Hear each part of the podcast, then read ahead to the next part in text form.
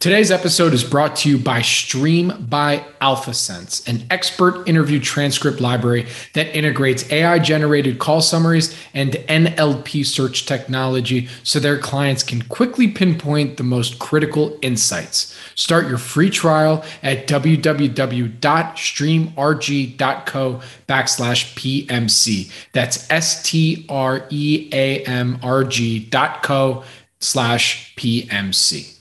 This podcast is for informational purposes only and is not an offer or solicitation of an offer to buy or sell securities. SNN Network, SNN Inc., and the Planet Microcap podcast and the representatives are not licensed brokers, broker dealers, market makers, investment bankers, investment advisors, analysts, or underwriters. We do not recommend any companies discussed. We may buy and sell securities in any company mentioned and may profit in the event those securities rise in value. We recommend you consult with a professional investment advisor, broker, or legal counsel before purchasing or selling any securities referenced in this podcast podcast. Welcome to the Planet Microcap podcast. I'm your host, Robert Kraft. Thank you all so much for the support and for tuning in. Do me a quick favor if you like what you hear at Planet Microcap, please take two seconds to give us five stars on Spotify or Apple.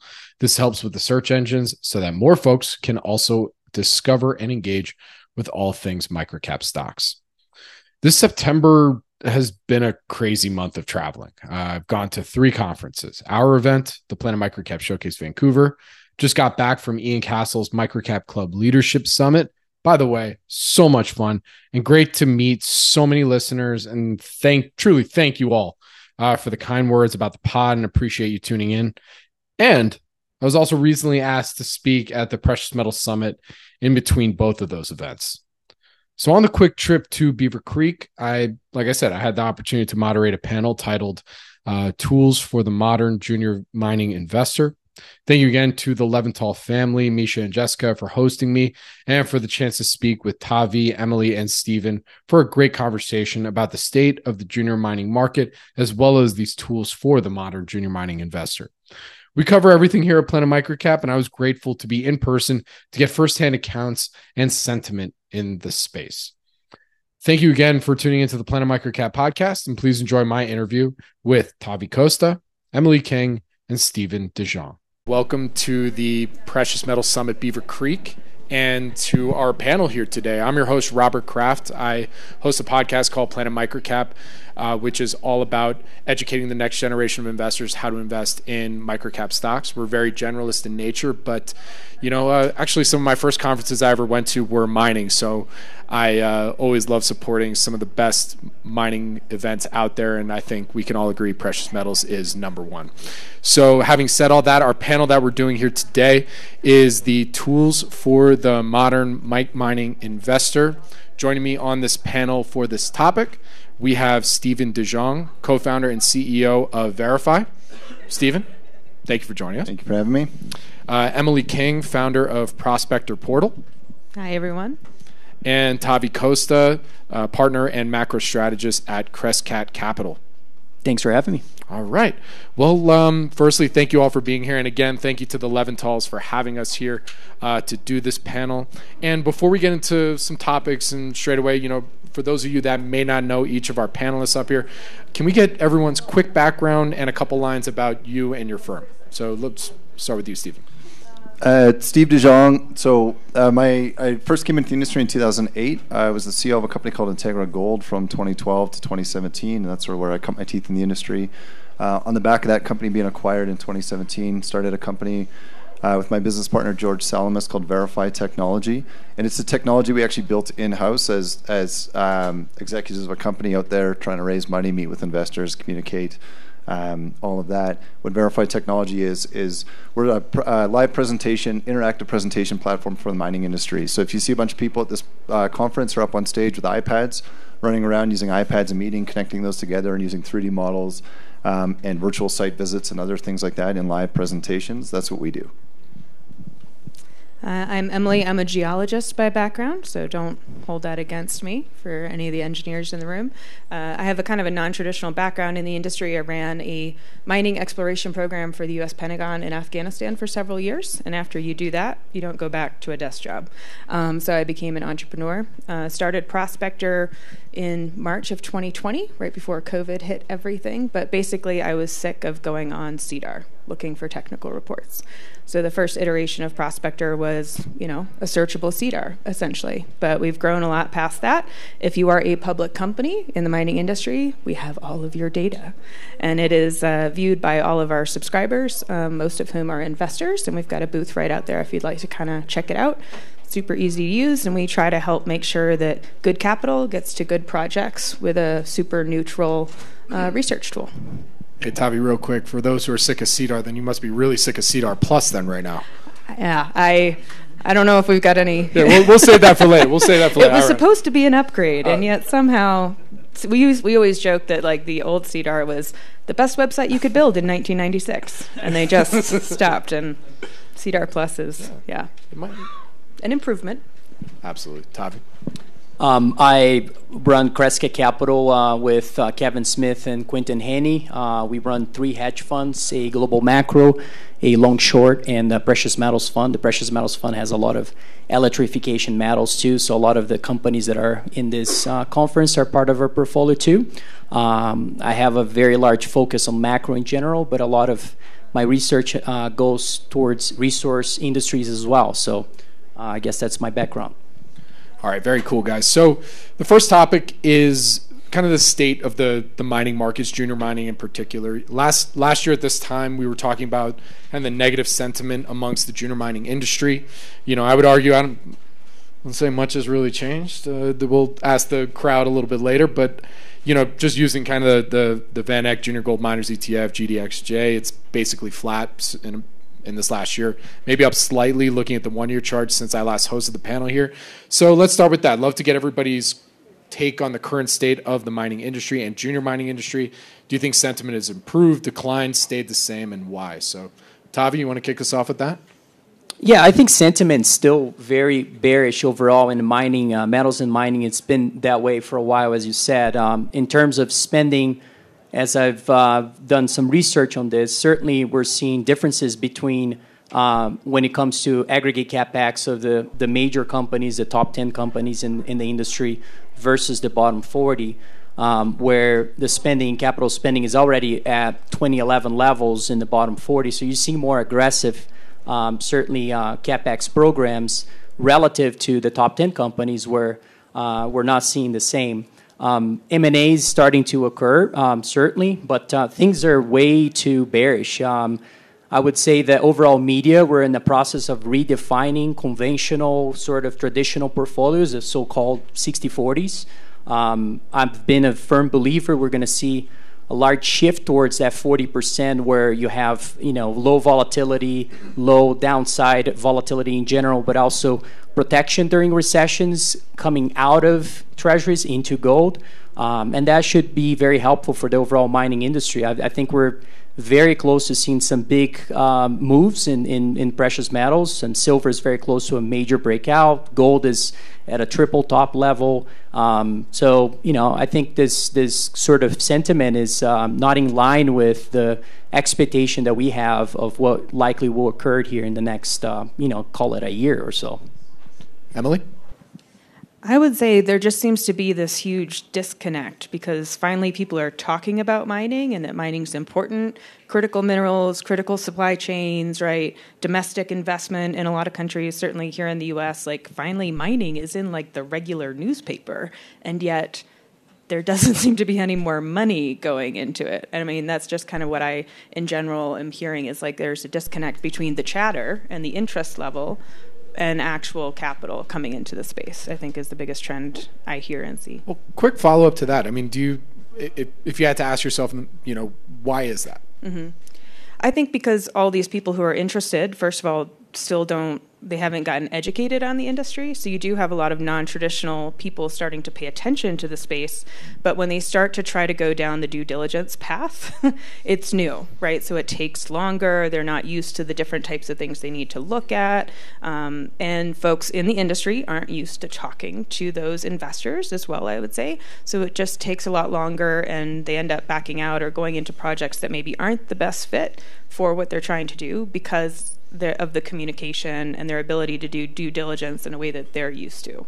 Um, again, having spent a lot of time in DC, I think that's the other thing is people are trying to figure out from a regulatory perspective in the U.S. Like, okay, is the DoD and the DOE are they actually going to put money into these projects, or what does it mean for trying to build a mine in the U.S. or other countries? And that has not really been clear, I would say. So I think there's a lot of confusion around that side. I think we're going to come back to a few of those rabbit holes in a minute here. But Steven, love to get your take as well. Yeah, it, it's uh, it feels like a bit of a time warp. I'm I'm sure we've all had a whole bunch of conversations where you, you see people and you haven't seen them for six months or so in the industry, and it's like, hey, how are you? How are things? Well, you know the market. And you kind of look at each other and talk about how the market. It's there's a bit of camaraderie in there, but at the same time, it is kind of depressing. My my take is it's the exact same it was a year ago, and I agree with all of Emily's points. Like, I don't think there's ever been a better backdrop um, when we look at sort of the green metals, whether it's sort of the, the renewable transition. Uh, when I ran a gold company, I started in 2012. A week after I started, gold hit $1,900, and it was a five-year essentially downtrend. And I always thought if we could ever just make it back to anywhere close to $1,900 again, then it would just be euphoric, and and investors would throw money at us, and our stock prices would go through the moon. And now we're all here depressed at $1,900. um, so I, I actually think so. So where we go from here, I actually think that like the backdrop, the, if you look at government spending, sort of generalist interest in the sector and all these things, it has never been stronger, and there's never been a bigger opportunity for the sector today. But that doesn't mean like they're all going to get off. Um, everyone's going to get off their ass and, and go buy a bunch of junior mining stocks tomorrow. There's a big gap that happens between these, and right now the industry is kind of in the. I guess we've always had that Mr. Market comes along every three to five years and saves us so we haven't really had to teach ourselves anything and, and how we change and, and, and how, how we fill that gap. And, and right now, it's sort of like the best foot forward is here's, do you like a Tesla? Here's a picture of some rocks. Do you want to invest in my company? And we need to kind of we need to take the next step and take advantage of this opportunity when there is actually interest and money and sort of just a bit of a groundswell towards the sector and take advantage of that and um, yeah, I'm sure we'll get into that. But well, that's a perfect segue. Actually, let's go into that because you know one of the things that we wanted to cover today is that you know uh, any any kind of discussion around junior mining and mining in general, there's always this disconnect right now um, amongst non-traditional capital that's now looking at the space. You know, uh, what would you say is the answer to help bridge that gap? I mean, that's something that we started that conversation last year on this panel. So you guys are providing new perspectives. So I'd love to hear what you think will help bridge that gap. Sure, you want me to start? Yeah. Um, I think if I had the answer, I wouldn't be here. I'd probably be on a jet somewhere. Um, I think we, like at, at VRIFY, we're doing a lot of work to try and figure out what that is. Um, I don't think we have it yet. Um, but I think, again, it's having spent a, a, the, the, better part of my career with a suitcase full of PowerPoints trying to convince people to invest in our company, and now sort of being quasi on the other side of that, but still involved. Um, there's just a lot of behaviors that, that we create as, as presenters and pitchers and promoters of this industry. And it's not because when you look at sort of the success of any given company, you have geology, you have sort of potential for discovery, and when discovery is made, it's sort of like completely um, disproportionate gains that come from that and then you have the general market and you have all of these things and it's really hard to correlate sort of how is how are you doing communicating versus these sort of macro trends as, as you as an individual. And if there wasn't that disconnect i think you'd have to you'd be held much more accountable to how you communicate as a company. But i think now is the time when we have the opportunity to actually kind of take a step back and look at how we present and how we communicate. I don't think it's as simple as like generalist investors like batteries, and we should tell them stuff goes into batteries that comes from the ground, and they should invest. I I'm a big believer that we need to sort of take more of a first principles approach, like forget every way that we've presented, whether it's PowerPoints or showing rocks or geology or drill holes and how we write press releases and everything else, and just take a step back and just look to have conversations with general investors about how they think and how they operate, and then kind of build out from there. We just went through a raise for our tech company. It's a private tech company, and raising company for private tech could not be more different than raising raising money for kind of public junior mining. And it's fascinating to go through. I thought I was really good at raising money. Then I tried raising money for private tech in a downturn, and it's it's my hair wasn't quite this gray a year ago. Um, it's really hard, but it, but going through it, I learned I had to completely, after 10 years of pitching and promoting mining stocks, had to completely reframe how I present my company. And it's not only it's different sort of. I used to sit in meetings and write down acronyms because I don't know what any of the tech acronyms are, um, and then go research them afterwards. But you just have to. Uh, reinvent yourself almost. And I think that's the process that we need to go through. And, and I say we collectively as the industry, because I think if we do that effectively, there's a big opportunity for generalists to come in. It's not as simple as like create Twitter accounts and just start tweeting. It's actually thinking about like what is the content that these people need to digest to understand what we do. And I personally, I think it's more of an educational process first, and the end result of that will ultimately be yes, I want to invest in the sector. The last thing I'll say to that is spending the last year literally just pitching tech investors who know nothing about junior mining exploration. They're absolutely fascinated by our sector.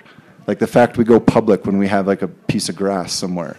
Like there's there, our industry is actually really fascinating, but in, in my view, we're kind of focusing on the wrong things. And there's like to, to bridge that gap, if we can do that effectively, there is like we're sitting at probably like one or two percent of the world invests in our sector, and if that goes to three or four percent, that's going to be an absolute game changer for us. So there's no actual answer in that. well, just to maybe add something uh, that in speaking with generalist investors that that I've seen in covering the mining space now since well going to all these conferences now since 2011 and, and precious metals for the last you know 10 or so years.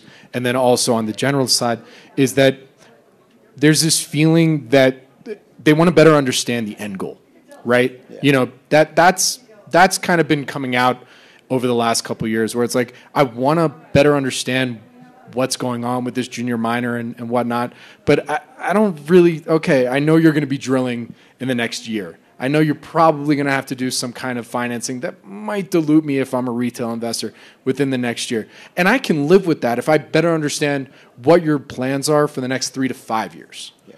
Right? Because that's really what, for the most part, our audience are long term investors. You know, so Emily, love to get your take as well. Yeah, I think unfortunately, too often in the mining space, we brief assets instead of companies, right? Which, as a geologist, I love an ore body slide right? Love them, love the drilling data. But I think most non traditional mining investors, I always encourage folks to combine like the data that an investor can actually absorb. Like, what are their questions? Ask them before you data dump, right? What is the data they actually want to know? And then story tell. Because I think that's the part that unfortunately there is, again, this disconnect because our industry is really cool and made up of a lot of characters who do really crazy stuff all over the world. Like we have adventure, basically treasure hunting in a sense, right? I mean, it really is cool what our industry does, especially the juniors and the explorers. And that oftentimes doesn't come across, I think, in the way that we talk about what we're doing. But I think to your point, you know, brief the company, the vision of the company. Um, the the project is just one asset that the company has, and tell your story. Why are you excited about this specific area? What brought you there? Right? What does this look like in 5, 10, 15 years if what you think is there is actually there? And again, I think um, and focus on your people. That's also like a really underutilized asset of the company. I think when you're talking to non-traditional investors, they always want to understand who's in the company, who's driving this, right? And uh, yeah, and it's again, I think putting your people more visibly out front as part of the company, and not again just focusing on the technical parts of the asset. That and probably insider ownership. I think that's probably the number one thing I get back from generalists like this they own how much percent of this? Co- and right. sure, don't get me wrong. There's a lot of junior mining companies where you know it's it's hired CEOs. They're not founding CEOs, so we get it. You know, but that you know one of the things that we added into Prospector, like if you any of you go out and look on your company page, like we added in management and directors because a lot of non-traditional investors they want to see who is connected with this company and how many other junior miners is that same person on the board of or a CFO of, right? And it's not a bad thing, but they want to understand those connections because there is this perception that there's a game out there right? And, and I think you have to address that. And salary pay, right? With all due respect, like someone who's making five hundred thousand a year and they just did a two million dollar financing. It's like okay, like yeah. cool. Uh, Tavi, your thoughts? Thoughts thoughts on general and then mining? Yes. Um, look, I, I I think you know it's it's quite interesting as far as what's happening when it comes to. I mean, I, I come from a different perspective because um, running a fund, you know, we're talking to a lot of institutions and trying to understand what they are looking for.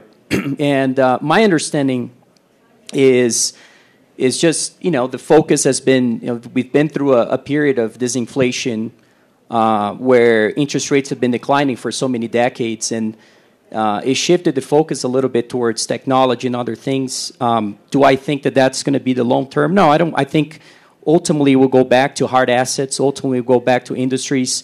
Um, and interestingly, a lot of the companies that we own today, in terms of valuations, are back to levels prior to discovery holes. And um, you know, this is a market I haven't seen in, in a, I guess, in a long time. Um, it is a great opportunity. A lot of companies are priced for failure right now if you're running, as I always say, a, hybrid venture capital approach of of always you know taking risk on exploration, which is where most of the billionaires in the industry made their money. I think I think that's the way to uh, to really accomplish a lot of things right now. We know we're lacking discoveries, we're lacking capital to spend on on new things in general, and uh, uh, you know that's been the focus of Crescat. Really focus on um, you know what are the prolific areas that we think are going to become new discoveries and potentially uh, be the large investors of those. You know we've had a few, um, but I think you know to bring that generalist uh, still. There is a, a sense of, of, especially from younger investors, in my opinion, of unrealistic expectations from returns and knowing that we've had such a, a, difficult period of time in terms of returns in the mining industry, it's hard, it's just a hard pitch. it's, in general, it's just going to be very difficult to bring those guys into this industry. Uh, with you know, even if you look at undergrads and grad, graduate students, um, you know, interest in, in geosciences, we've been in a secular decline. So, um, how do we expect that people would be um, understanding uh, geology in general if, if they're not even you know interested in, in studying those those uh, fields over time. I think that's going to be a um, you know I, I, think that's an opportunity. You know how many fields you have where you know it's one of the oldest industries we have in history. Um, if we do have this backdrop of hard assets going up in prices, things can get very attractive very quickly. So you know be you know be greedy when others are fearful. And i think this has uh, been the case for the last three to four years. And as you said the backdrop has never been better. You know all you need is this breakout on gold and things change. I've never seen a gold cycle develop without a commodity cycle developing. And so um, you know this is an inflationary regime. I think it's unmistakably one um, there's so many forces deglobalization inequality issues uh, wage price spiral. Um, there is, you know, the, the chronic underinvestments in, in natural resources, reckless fiscal spending. That has to create, you know, this upper pressure in consumer prices that eventually drives you back to hard assets. And so, you know, I I try to not be focused in this kind of pessimism because it's uh, it's time to be busy, not not the other way around. Well, Tavi, to come right back to you, you know, right now, I mean, I'm sure you you've had criteria that works for multiple different environments. But currently, September 2023, what is some of your key criteria right now when you're evaluating different projects out there? So we, you know, we've done a lot of research on this, trying to understand what's the ultimate value of everything. Obviously, it comes down to grade and, and scalability and jurisdiction of an area that has been uh, has seen some development of a mine in the past. But oh, you know, at the end of the day, what you want is understanding that the value of a project usually is about 20% of the value of minerals in the ground. Obviously, that will depend on capex uh, of each of those uniqueness of those projects. Uh, but over time, the average, and this is looking at bull markets, uh, bear markets, neutral markets, and understanding what's the acquisition price relative to what they had in the ground at that time. And so if you had a bull market, you can see 30, 40, 50, 70%. There was cases of 70% acquisition of the mineral in the ground. That's how much people start speculating in a bull market. If you get it in a bear market, you can get below 10% or so. A lot of the companies that we own, um, you know, in our probability approach of looking at things, we try to see all right how many how much resources we think we can get here how much we have today how much can we grow and what's that 20% of that? And then we apply other things to be more conservative.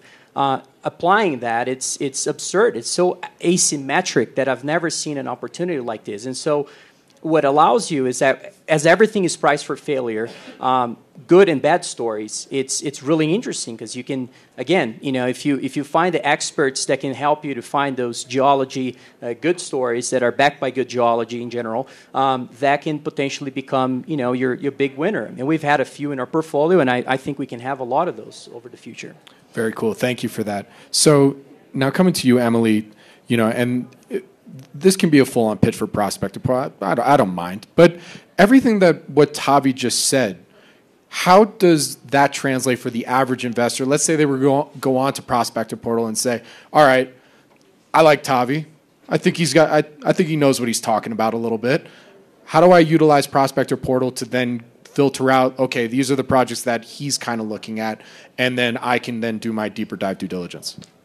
So what we find really interesting is that actually the people that sign up to use Prospector, and it's everyone from the M&A teams and the biggest mining companies that we have globally, to retail investors, to family offices, high net worth individuals, um, they actually don't search for projects that way, right? And we don't have any analysis or recommendations, letter writer content, any of that on our platform because they want to actually just see the data of how much does the company say they have? And the, what people typically do and it's really interesting because you can see on the back end right what people click on what do they search for how do they interact with the, the data?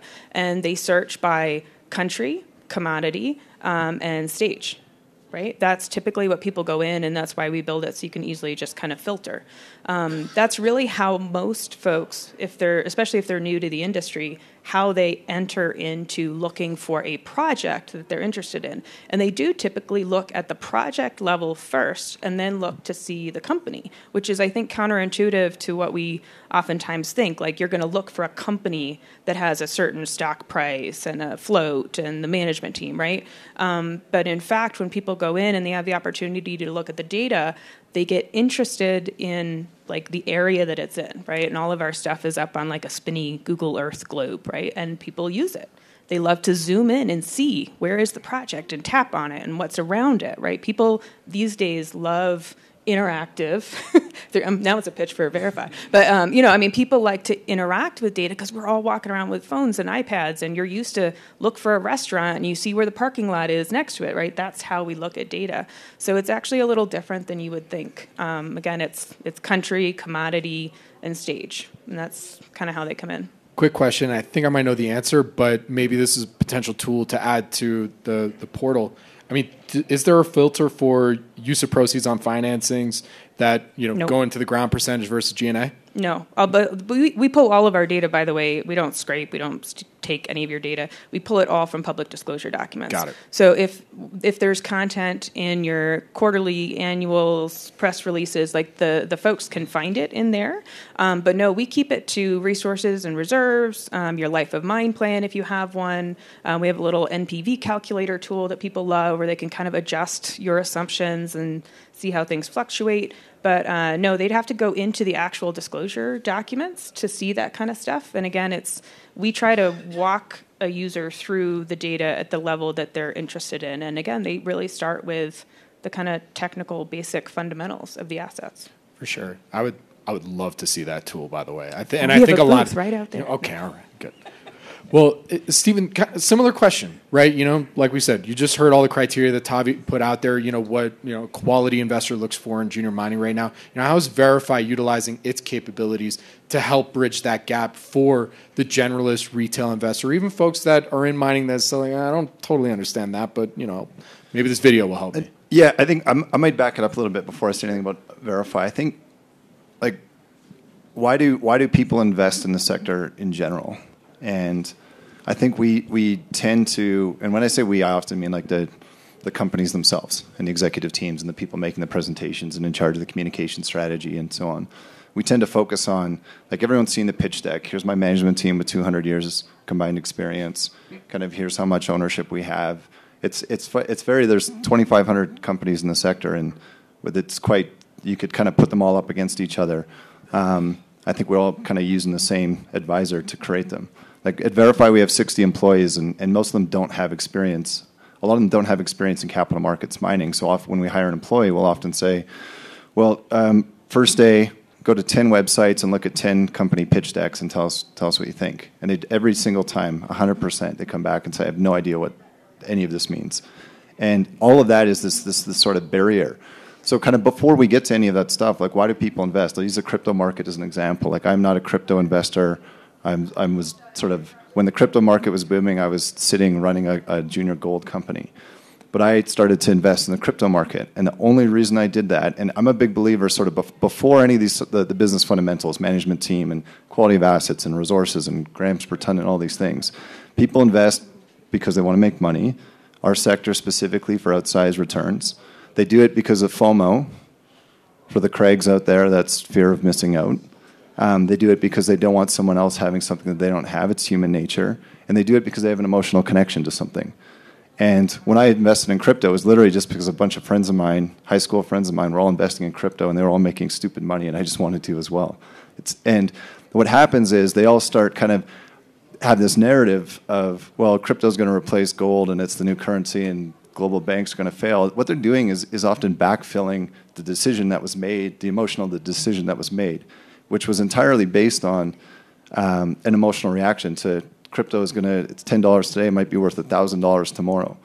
And we as an industry saw that and we said, oh, well, gold, here's why gold is better than crypto and so on. But we're kind of attacking, we're not attacking the root of the problem with that. Like, how do you create an emotional connection with what we do in the sector so people can look at it and say, I don't want to miss out on the sector. I, I, I want these outsized returns for myself. And I, I'm a, I think that's what, when we look at how we approach this from a, and, and kind of staying true to the theme of this discussion, like from a generalist investor, so much of the, so much of the, the discussions we have and so on are kind of going to step two of the conversation. It's almost like we've just made this assumption that people are ready to do their due diligence and, and dig into all the other things. We haven't taken a step back and sort of asked the questions. Going over to the VRIFY side, again, when you see a lot of people presenting with iPads, it's not because you can now bring your leapfrog model into, a, into an investor pitch. And there's a lot of people that I would say use VRIFY, and it ends up having almost a negative impact because you're bringing all of super complex technical information into someone who doesn't need it. The most powerful thing about presenting digitally is when you sit in a room and you have three iPads or computers connected together instead of you just puking information that you have to do with PowerPoint because everyone's sort of on this linear path to flip through their slides, and it's really frustrating if it kind of someone's on page three and you're on page two and you really want to make a point, but it's hidden on the bottom of page nine. There's something about being able to have that conversation, and instead of a presentation, it's more of a conversation where you get to say, "What do you what do you want to get out of the next 20 minutes?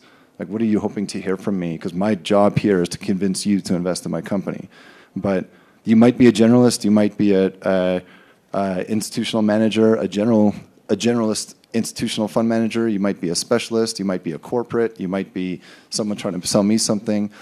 The, the, the most powerful thing, and I don't think we do this enough as an industry, is we don't just listen, we, we don't stop and listen to our investors. We sort of get on our, our one track um, mind of, of how we pitch our stories and so on. Whereas it's extremely, extremely insightful when you say like what do you want to get out of this and what would what would help me convince you or kind of walk you through what are the most important parts? Sometimes they'll say just you tell me you're the boss. Other times they'll say actually i know the management i know this. Let's let's jump over to here and, and talk about this part of your story and what you're doing is you're actually listening to them to find out what's going to happen like people are really open and they'll give you these answers but we actually have to stop and, and, and listen to them and i think as a whole if we start doing that more and more we're going to start to see this sort of transition from how we present ourselves in the industry today to something that is naturally just more um, digestible from the general uh, from the general public. And I think it's actually going to be really impactful, not just for generalist investors, but for institutional and specialists and, and corporates and, and everyone else as well. Very good. All right. Well, we got about seven minutes, so I wanted to have one closing question before we open it up to Q and A.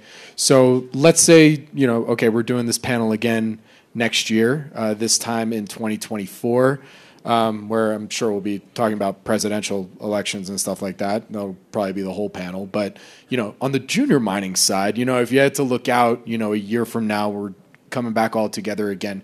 You know, what if you had to put a crystal ball to it? We're not asking anybody to make an accurate prediction, but what do you think a year from now that you can expect to say here on this panel? So. Uh, Steven, let's start with you, and then we'll come back this way. Yeah, God, I hope it's not the same uh, the same conversations about the state of the industry. Um, yeah, I I think yeah, I'm I'm I'm a broken record. I say this every year, but I I do think there is sort of a groundswell to interest in our sector, and I think if we can capitalize on that, it's going to be a very different sector a year from now.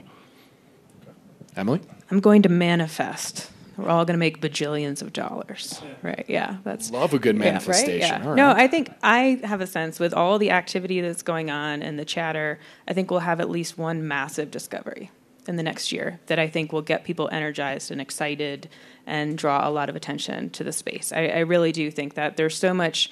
It's a totally different kind of technology, but there's so much cool stuff going on on the predictive AI side, like with discovery tools and so much new stuff with sensor data integration and everything. I really think we're going to have kind of like a, and you know, top of the top of the line in the New York Times, Wall Street Journal discovery story that will get people really excited by next year. Quick follow up. Where?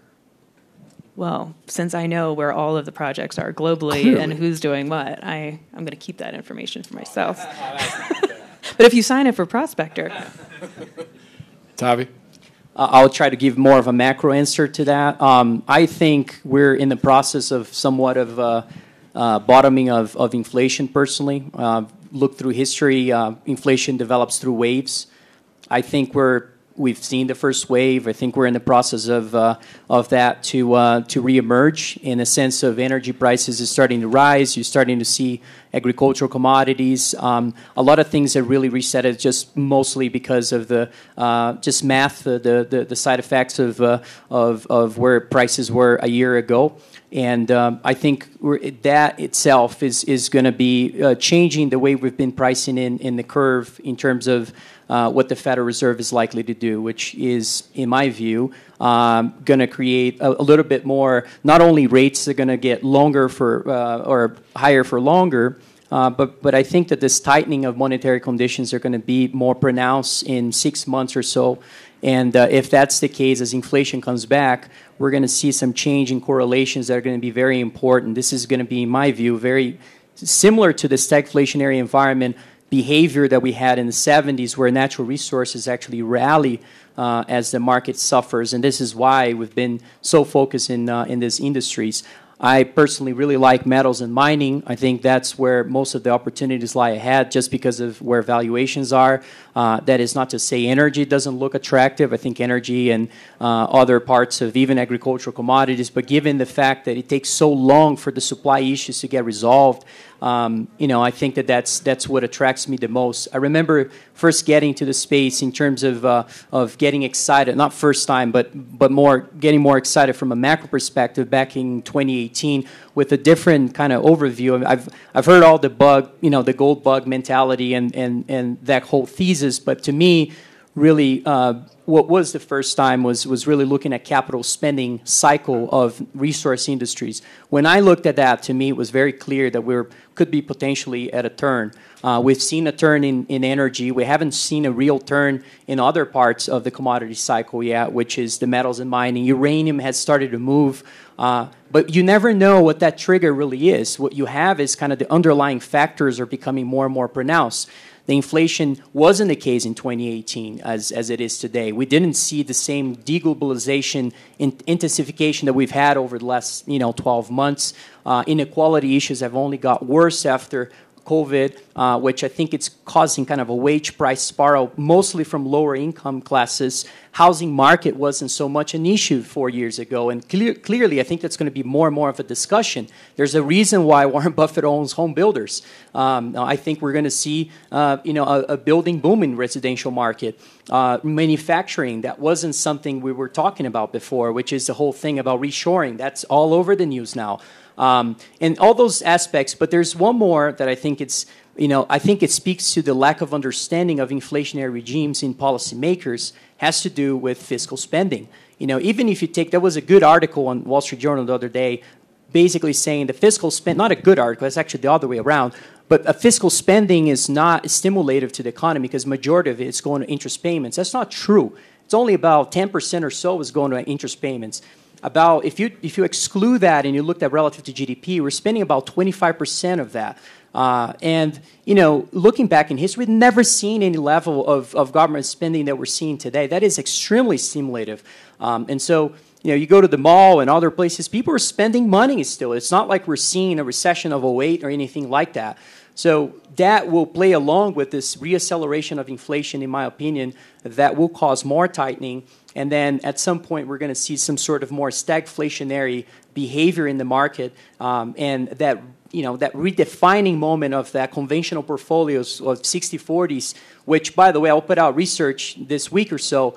That portfolio itself has never been more expensive. Uh, uh, just in 2021, we reached the highest valuations in 130 years.